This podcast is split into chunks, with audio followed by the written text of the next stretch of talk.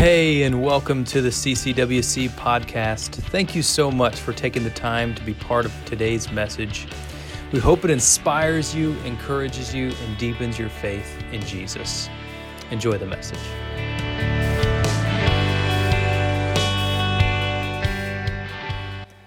Uh, certainly, the words you shared are enough.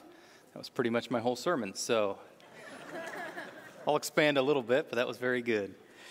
No, I, I uh, so excited you're here today. Um, I'm excited to be here as well. Certainly, uh, Sunday morning has a different feel than every other morning during the week, and uh, part of that's because we get to come together and worship and fellowship to glorify God and to grow in our faith and understanding of who He is. And this series that we've walked through so far, I have had such positive feedback, good questions, curiosity, um, just a, a, lot of feedback concerning how we live and what that looks like. And I, I want to reiterate this again. Certainly, the things that we t- discuss and we're walking through on how to live are not uh, a means of salvation Instead, they're outcomes. They are things that we do to attempt to try to grow in holiness or to grow to become more like our Savior. And in many cases, our Savior Himself, Jesus Christ, uh, he, he both gave the power to do so, but also demonstrated the way uh, to grow in our faith, to, to grow to become uh, what uh, He's created us to be, not uh, the brokenness of what we live in, but what He's created us to be in that. And so, really excited about this series, excited about a lot of things that are going on. I just want to uh, share one specific detail about the volunteer conference that is coming up. It's the 26th. It has a different date in your bulletin, uh, but it's the 26th. So just make a note of that on your calendar if you haven't already. And I'll say this as well. I, I, I really appreciate the last two years we've had this conference. If you are, um, if you're part of the church, part of the family of God, there's many things that we embrace. Obviously, there's worship together. There are small group settings where we can talk and grow in discipleship, but service is part of that. And God has given you, given every person, gifts uh, to be able to use for the betterment of His kingdom and the edification of the church. And coming together like this is a time to fellowship, it's a time to glorify Him, it's a time of prayer together, a uh, time of growth. And so I want to encourage you, if you haven't already, sign up uh, right now. Just take a moment and uh, scan the QR code in the seat in front of you, or you can uh, go to the, to the table before you leave today. But sign up today before you go if you're already serving, or if you'd like to serve, or if you want to know more about service, because we would love to have all of you be involved in that. Any animal lovers in the room? Yes, a few of you. Okay, if you didn't raise your hand, that's okay. You'll probably still still be relatable. We'll just judge you because you didn't raise, your hand. That's all. I'm just kidding. No, in any event, um, I am an animal lover. I, I, I love animals. Um, my family that I grew up in, we always had pets in the house growing up, and I enjoyed, uh, you know, having a dog when I was younger. Probably uh, for for most of my my years, I remember having this dog, and and uh, just the the opportunity that I would have to clean up after it most of the time was part of it, and then at the same time. Uh, it was interesting getting to, to talk to the dog and, and, and be around the dog. I knew that I could, it truly was man's best friend. I knew I could trust him with all my secrets, with everything that was going on in life, right? Nobody else can relate. All right, well, that's all right. We're going to keep going. We have a dog now. Uh, we got a dog this past year, um, and I will say that things are a bit different than they were when I was growing up. The dog we have now in size uh, is much smaller. We had a German Shepherd Lab mix growing up. The one I have now, I won't tell you what it is, but it is small. It's a small dog. I thought it was going to get much bigger, and it just hasn't really grown. And so uh, I'm finding out you have to feed it and do those things that helps it to grow. And okay, you are awake. Good. But the big difference that I've noticed isn't the size of the dog. The big difference that I've noticed is that because of allergies within our home, we have to have outside pets, which is a little bit different than what I'm used to. And so, one of the first things that I did after the, the dog was, was big enough was my son and I, we built a dog house for the dog. And now, mind you, the dog was still small. And so, when I built the dog house, I built it thinking the dog was going to get much larger. And so, we have this big dog house for this little dog. And so, what we decided to do was put a little cage inside, just a, a carrier cage inside, and that would be the dog's home. We put a little blanket in there, and it would stay in there um, and hopefully it gets bigger with to remove the cage at some point, but I, I don't see that happening at this time. And as the dog adjusted to the time that it would spend outside, it recognized that uh, the, the, the, schedule of television that it watched before was going to be a little bit different. It was going to watch through the window. It recognized that even being outside, you know, when we, were, when we would come out, we weren't always going to come out to just greet the dog. Sometimes, you know, we had to go to work or we had other things we had to do. And so the, the dog wasn't necessarily the center of all of our attention. As time went on, we recognized the dog wanted our attention more and more. And oftentimes, at night, it would want our attention, and it would do so, would gain our attention by doing this thing called barking. Probably you've heard that in your neighborhood, or maybe in your own home. And we'd go out and we'd make sure that it had food, make sure it had water, make sure there was nothing in the dog house. Couldn't necessarily figure out why this dog would bark at us until we finally realized that when we would put the dog in the doghouse and close the front gate of the doghouse, of the, of the cage on the doghouse, it would stop barking. It was almost like the dog needed tucked in. Like, okay, it's time for me to go to bed. I'd like for you to tuck me into this place. And we would take the dog, put the dog in there. Now the dog does it itself. It's kind of in the routine. It knows, okay, I go in here, this is the place that I sleep. Uh, unless it's raining, then it usually likes to come stay outside and have one of us help it go in. Uh, I think he knows uh, that he, he's getting us all wet. But in all of that, I recognize that in many cases, when the dog would make noise, and I, I keep saying the dog, his name is Samson, which is, I didn't want to mention this. It's very embarrassing because it's like this big. He's not he's not a Samson in any way, so we call him Sammy. It's a little bit more fitting, I guess. When we put Samson in his cage, we put him in his doghouse, he, he relaxes. And I recognize that because of the bark, because of the attentions grasping, many times what we would try to do is suppress that by putting him in his cage, closing the cage, and, and leaving him there, right? Until the morning. As we look today specifically at love, and we're talking directly about what it means to engage in selfless love. Austin already kind of outlined this definition or understanding of biblical love. I recognize that in many cases and in many times in life, the Holy Spirit brings forth opportunity for you and I to walk forward, to move forward in this virtue, in this practice, in this action of love.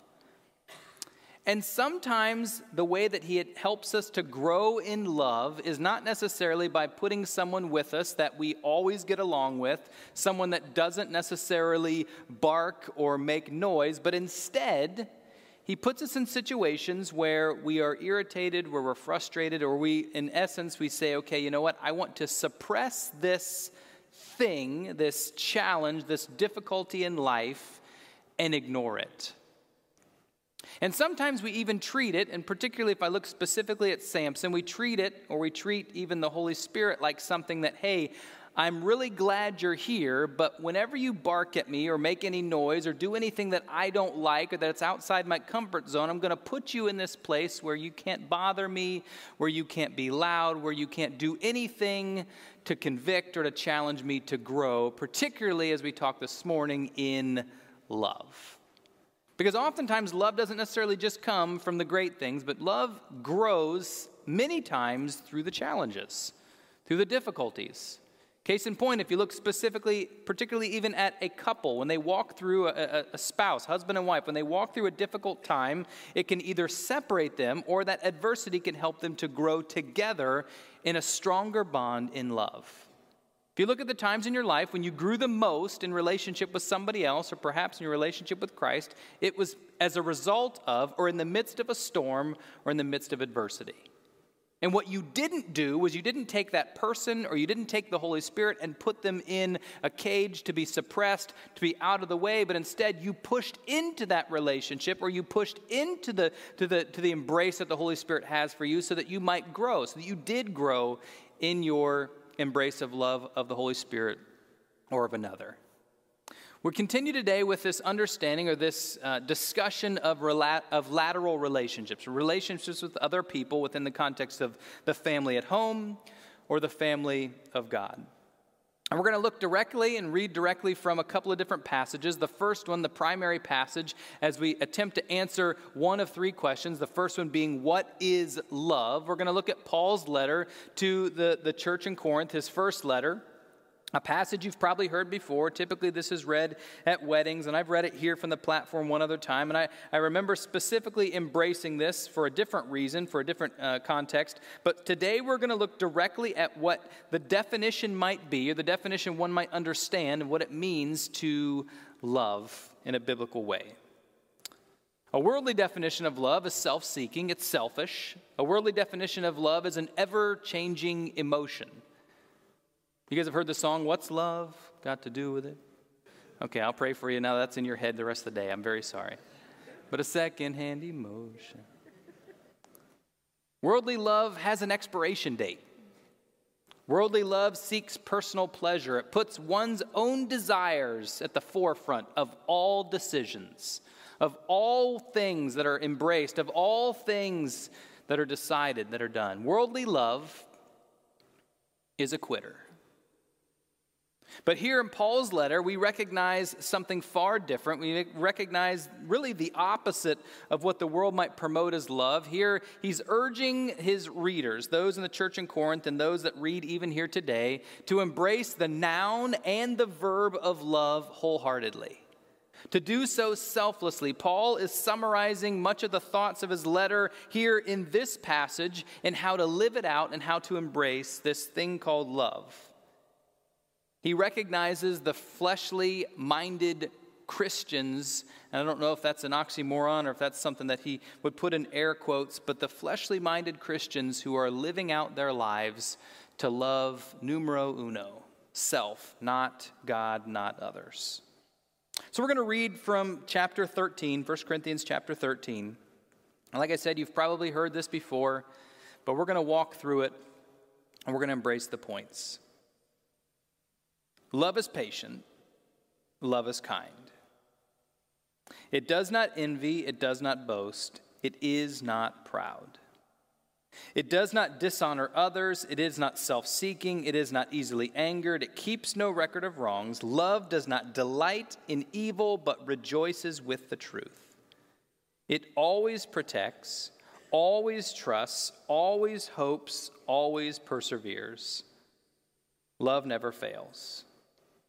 But where there are prophecies, they will cease. Where there are tongues, they will be stilled. Where there is knowledge, it will pass away.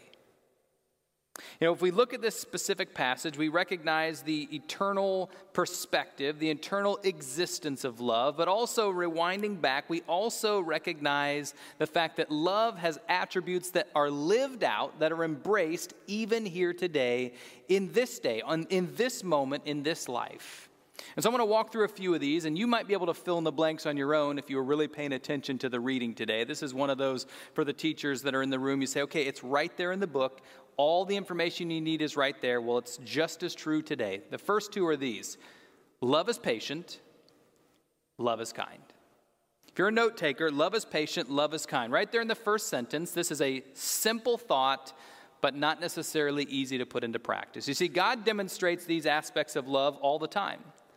You may have heard in Romans chapter 5, verse 8, while you, while you and I were yet sinners, Christ, the Son of God, died for us.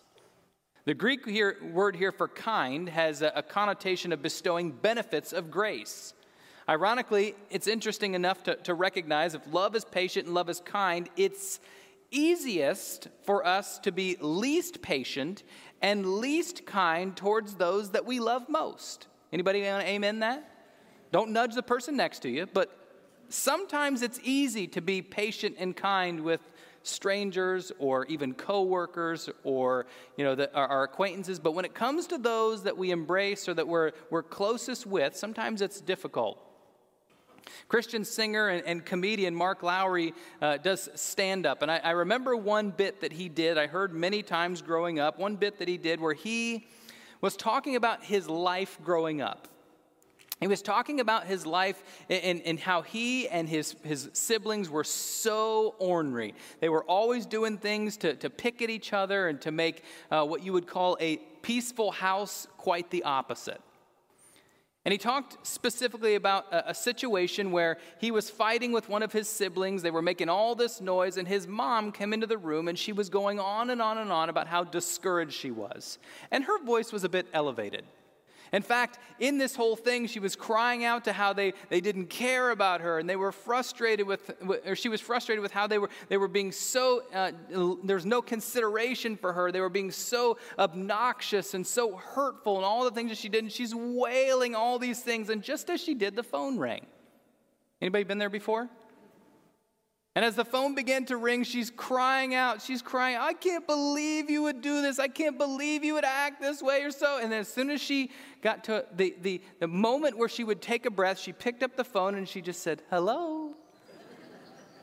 and you've probably been there before. You've experienced before the reality that sometimes when it comes to those that we love the most, we're the least patient, we're the least kind. I was upstairs and I can hear what's going on downstairs. Uh, typically, when the kids are watching a show or they're playing a game, I can hear what's going on.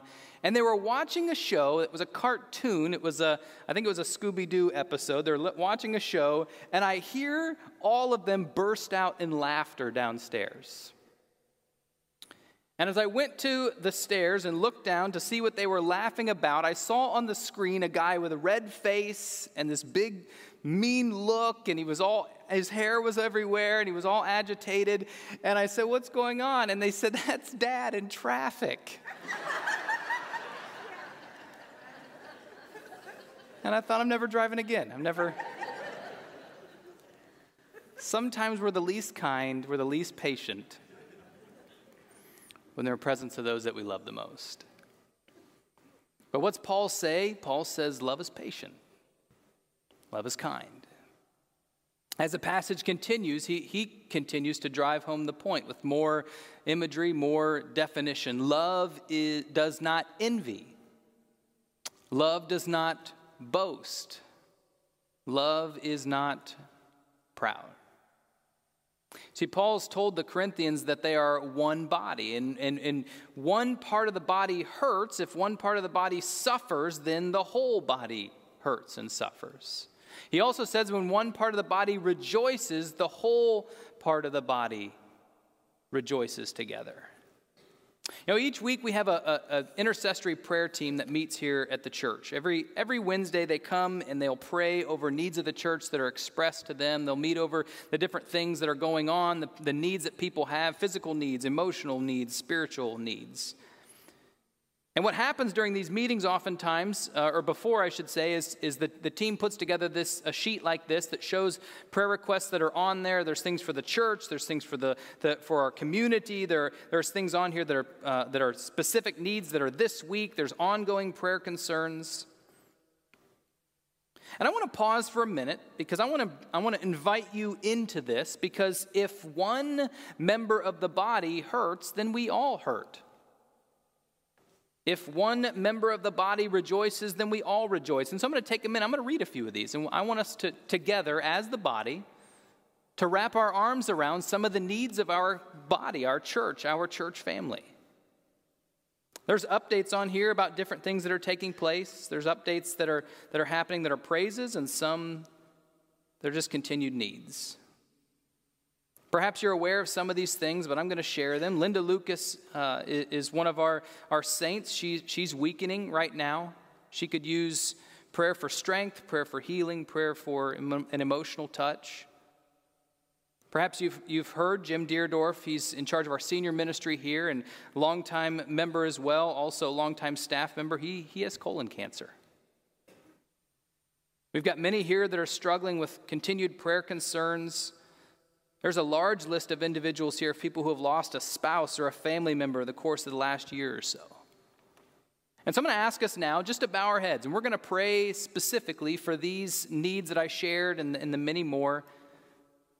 Heavenly Father, we come to you now. We recognize that you are the great physician. You are the great healer. You are the one, God, that recognizes in all of this the goodness that can take place because your will, your plan is, is easy for you to see. It is, it is your way. But God, at the same time, we don't always see it your way.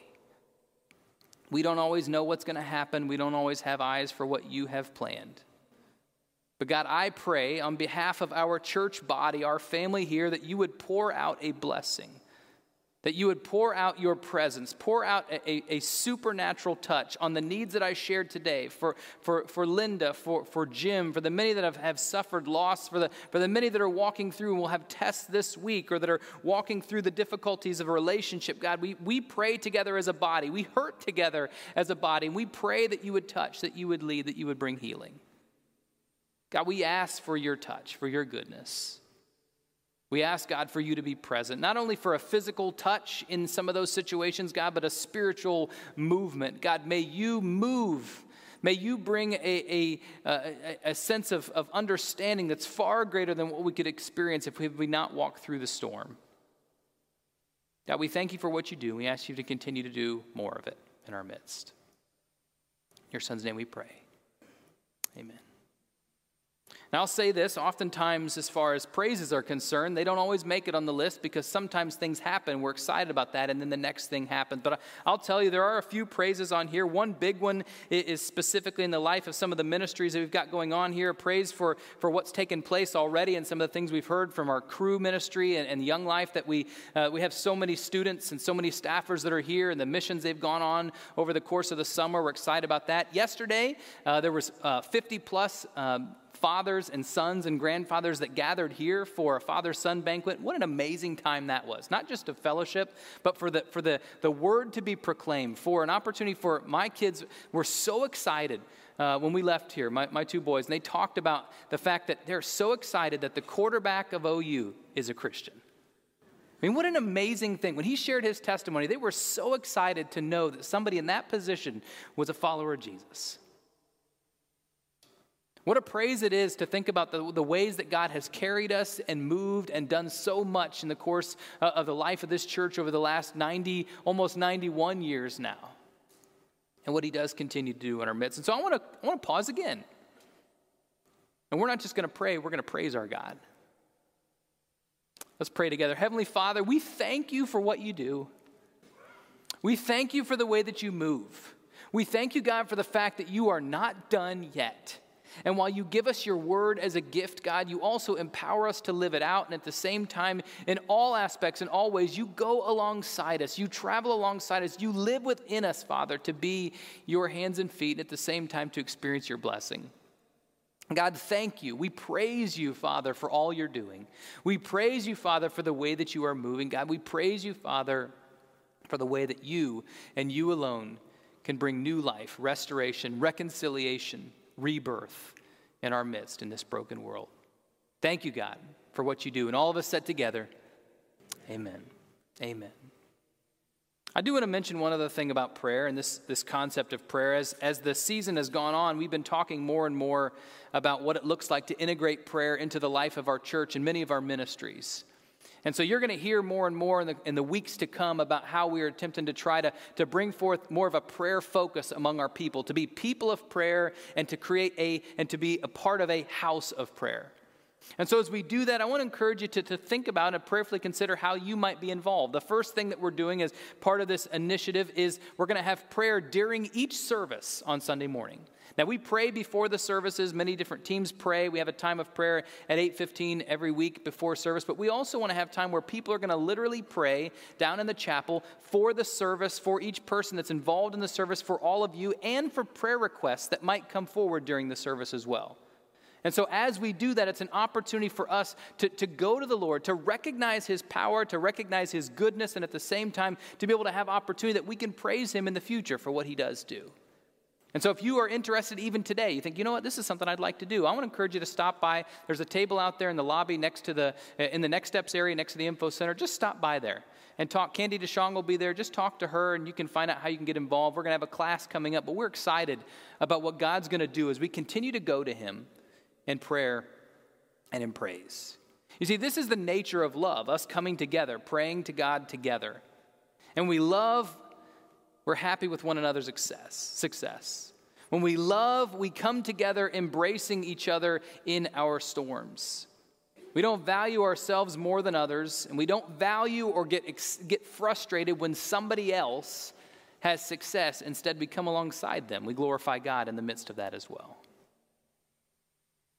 And then, with some don'ts or some things that uh, Paul says not to do, he continues those. If you're continuing with notes, he says, Love does not dishonor others. Love's not rude. Love is not self seeking. Love is not easily angered. Love keeps no record of wrongs. See, Paul's drawing on another one of his letters, Philippians 2 3 reads like this Do, not, do nothing out of selfish ambition or vain conceit.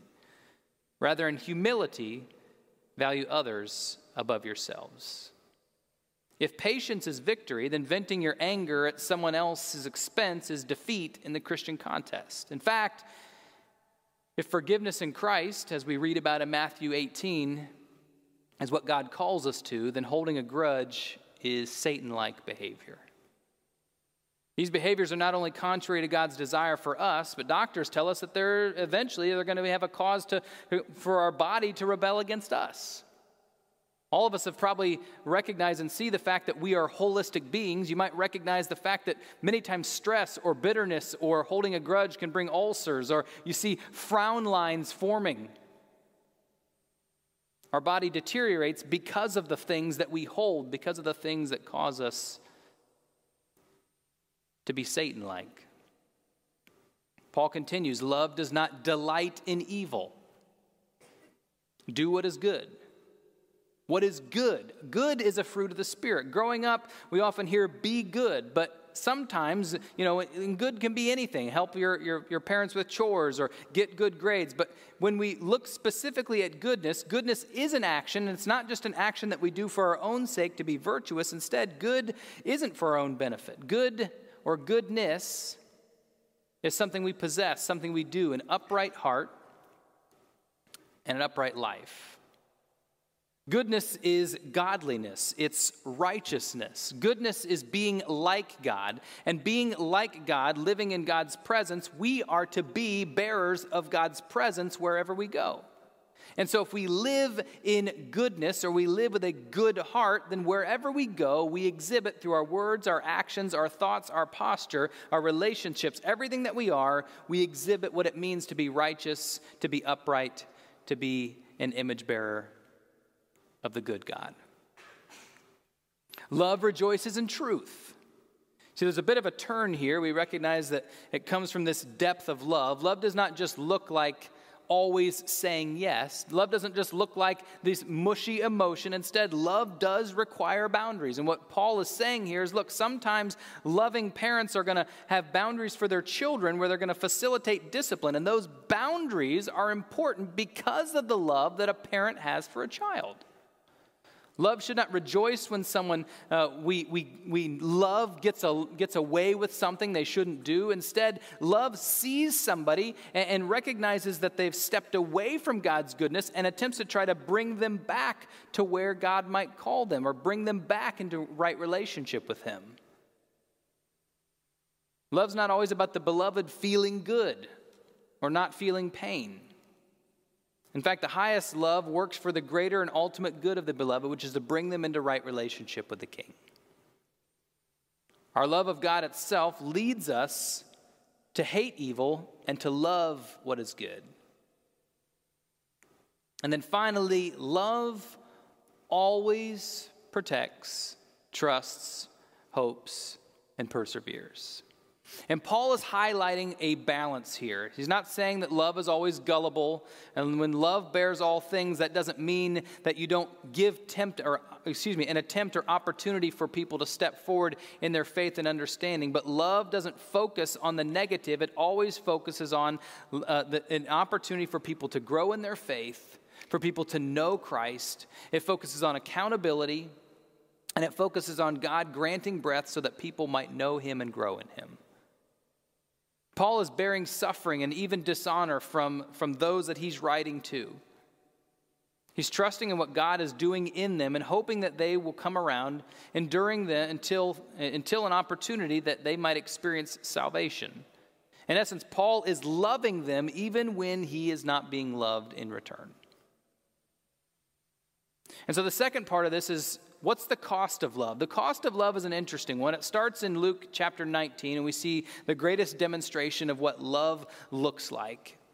See, Jesus comes into a town, the king of all. He comes into Jerusalem uh, as the king. They're pro- pro- proclaiming his goodness, proclaiming his glory. He's the one that's come and he's going to take the world by storm. And the way that it's viewed by those that are following him is that there's going to be a, a hostile takeover where he's going to exert his power. Jesus walks into the temple, one of the first things that he does, and instead of walking in and gaining a crown, he basically doesn't make any friends by chasing off all those who are using the temple as a place to credit their own uh, pocketbooks. After teaching, after some more prophecy and healing, Jesus is betrayed by one of his own. In fact, by one that he loves. He's arrested, he's disowned, he's mocked. He's given an unjust trial. And we find ourselves in Luke chapter 23, and I'm going to read from verse 26. It says, As the soldiers led him away, they seized Simon of Cyrene, who was on his way in from the country. And they put the cross on him and made him carry it behind Jesus. And a large crowd of people followed him, including women who mourned and wailed for him. Jesus turned and said to them, Daughters of Jerusalem, do not weep for me, weep for yourself and for your children. For the time will come when you will say, Blessed are the childless is the childless woman, the wombs that never bore, and the breasts that never nursed. And then they will say to the mountains, Fall on us, and to the hills cover up. For people do these things with the tree of green, what, what will happen when it is dry? Two other men, both criminals were also led out with him to be executed. And when they came to the place called the skull, they, they, they crucified them there. Along with, they crucified him there along with the criminals, one on his right and one on his left. And Jesus said, Father, forgive them, for they do not know what they are doing. And they divided up his clothes by casting lots. The people stood watching, and the rulers even sneered at him. It said he saved others, let him save himself. Let, him, let him save himself if he is God's Messiah, the chosen one. The soldiers also came up and mocked him. They offered him wine vinegar and said, If you are the king of the Jews, save yourself. There was, writ- there was a written notice above him which read, This is the king of the Jews. And one of the criminals who hung there hurled insults at him Aren't you the Messiah? Save yourself and us. But the other criminals rebuked him. Don't you fear God, he said, since you're under the same sentence. You see, we are punished justly, for we are getting what, we, what our deeds deserve. But this man has done nothing wrong. Then he said, Jesus, remember me when you come in your, into your kingdom. And Jesus answered him, Truly I tell you, today you will be with me in paradise. It was now noon. And the darkness came over the whole land until three in the afternoon. For the sun had stopped shining, and the curtain of the temple was torn in two.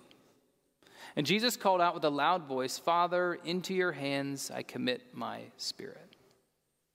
When he said this, he breathed his last. This is a picture of self love, of selfless love. Christ revealed the template, the source, the power of selfless love to all creation. For he gave all that he was, he gave all that he had. He laid down not just his life, but laid down the authority granted to him so that he might give others an opportunity to be in right relationship with the God of all creation. And the point is this selfless love will cost you everything. Selfless love will cost you everything. Not long before Jesus took this action of going to the cross, he called his shot. In fact, in Matthew 22, verse 36 through 40, it says, Teacher, which is the greatest commandment in the law? And Jesus replied, Love the Lord your God with all your heart, with all your soul, with all your mind. The first is the greatest commandment, and the second is like it love your neighbor as yourself. All the law and the prophets hang on these two commands. And what Jesus was saying at that point was look, at some point, I'm going to demonstrate what it looks like to truly love God with all that I am, and at the same time, to love those, all other creation, all other inhabitants of this creation, with all that I am. And God's call for us through His power, but also through this template He created, is not to love anything of this world, not to love anything that, that we would have that would be an inward focus, uh, an inward focus, but instead to love those that are around us and to love God with all that we are. What does it look like to live this out practically? In a practical sense, love lived out is, is an interesting one because oftentimes it's easy. As the scripture says, it's easy to love those that we, uh, that, that, we, we are our family or our friends, those that we choose, but sometimes it's difficult to love others. The first point under that love lived out is this love others even when you have nothing to gain. That's simply the true test of recognizing whether or not it's real love, right? Sometimes we may think that it's love, but we recognize that it may be an ulterior motive, a reason we're doing it, and something that we want to gain from it. But when it's when it's somebody that you have nothing to gain from, or someone that there's nothing that you can in any way grasp, anything personally, any way that you can you can gain something from it, then you recognize that God, in all aspects, in all aspects, in all ways, is the true source of your love. Luke chapter 10, verse 25 through 37 is a story that Jesus tells, a parable about the Good Samaritan, how this, this Samaritan, or this, this, this, this person on the, on the road was, was, was beaten, was robbed, and this Samaritan comes along. The Samaritan comes along and says, I see a need that is here. I have nothing to gain, but I'm going to invest my time, I'm going to invest my talent, I'm going to invest my treasure in helping this person. Because I see, I see a person that was created in the image of God. And the question was asked at the end of the parable which of these do you think was a neighbor to the man who fell into the hands of the robber? And the experts in the law replied, The one who had mercy on him. The second point, how to live this out love others even when they do not love you in return. I know this isn't always easy. In essence, what, what Luke is saying here is to love your neighbors. Christ knew it was easy to love friends, but not always easy to love neighbors. And I recognize that sometimes in life we're going to disagree on things. You're going to disagree with your neighbor, you're going to disagree with people at work, maybe even people within your own home. There's going to be disagreements, but that doesn't mean that we don't love each other. Just so you know, just so you know, there's an election coming up. And there will be people who disagree with your perspective still love them. I expected an amen there. Still love them. And then the third one is this love others so that they might know Jesus. Should that not be our action, our purpose for everything that we do? We get to be the conduit. We get to be the ones who, who are, are the image bearers, the ones who bring the light, who bring the truth, who bring the love to others. Matthew chapter 5, verse 16 says, In the same way, let your light shine before others, that they may see your good deeds and glorify your Father in heaven. Not too long ago, I was down at the river and, and we, we, I was with my boys and we were fishing with somebody else here from the church. And we're there and we looked up at, at one of those light poles down by the, by the river and it was just covered in mayflies, just totally covered. And first, after I was like, uh, uh, uh first I was happy that the light was there because that means the flies weren't on us. But the other part of it, as I kind of looked through that, that just that through the context of what it means to, to truly be drawn to the light, I couldn't help but think that that was what they were striving. That was all they wanted. They just wanted to be as close to the light as they could get. Can't that be our prayer? Can't that be our hope? Can't that be our desire? To just be as close to the light, to be as close to Christ in all that we do and all that we say.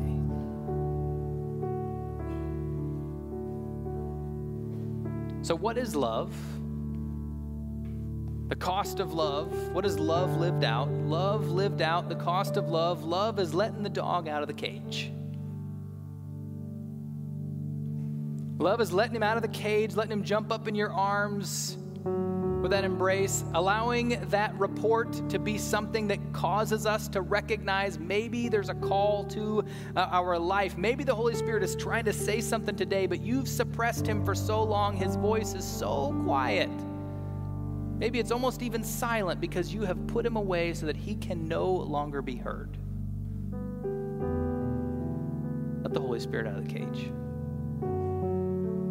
Let love reign supreme. Let your life shine in a way for both friends and family and enemies that it says, Look, it's not about me, but I lay down all that I am, all the authority that I've been given, so that you might know Christ because of his love. I want to pray for us before we conclude the service today. And I'm going to pray on behalf of the church, on behalf of us as the body, that these words that, that are shared today, that are expressed today through Paul and through Luke and through Matthew and the other passages that are shared, that each of us would experience what the Holy Spirit has for us individually and as a church. Because his desire is not that we come here and that we in, in have a good time together, we enjoy some coffee and some laughs. But no, he also he wants us to leave here changed, moved, different because we have embraced the power, the person, the presence of the Holy Spirit. Heavenly Father, we come to you now in this time, in this place, even joining online, Father, with the recognition, the understanding that you have laid the template, the challenge, and the encouragement to love selflessly. And while we realize that the, pro, the, that the, the, the, prospect and, and the action is simple, it's not always easy to do. And so, God, may your word and may your Holy Spirit and may your example be what empowers us to move forward, even in the difficult times, in the times where someone might be unlovable, even the times where we might be unlovable. But I pray that you would help each one of us to, to glorify you, to, to, to lift up each other's burdens, but also to celebrate together as a church. God, may we throw away the things that divide us or that keep us from embracing you. May we recognize, Father, the fact that you are present, you are moving, that your desire is for each of us to experience you. And sometimes that comes through conviction and, and, and, and, the, and the bark and the, and, the, and the report of recognizing that something's not right. Sometimes it comes through affection. God, I just pray in this moment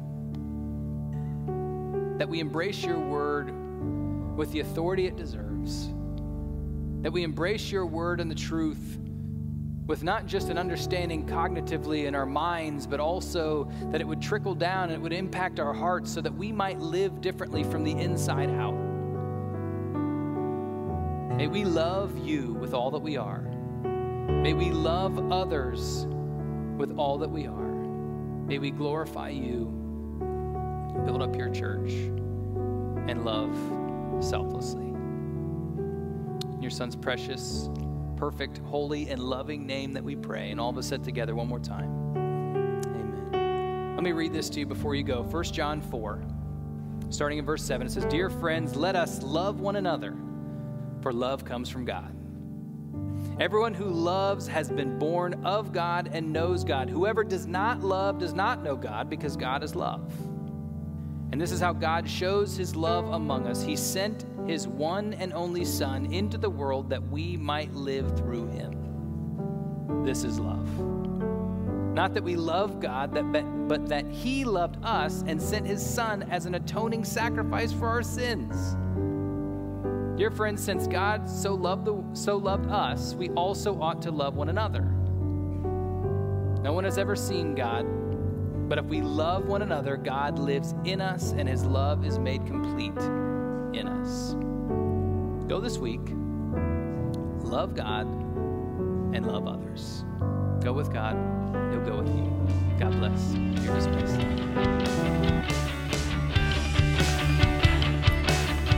Thank you again for spending time with us today. Thank you especially to those of you who give to CCWC. It is through your faithfulness that makes this ministry possible.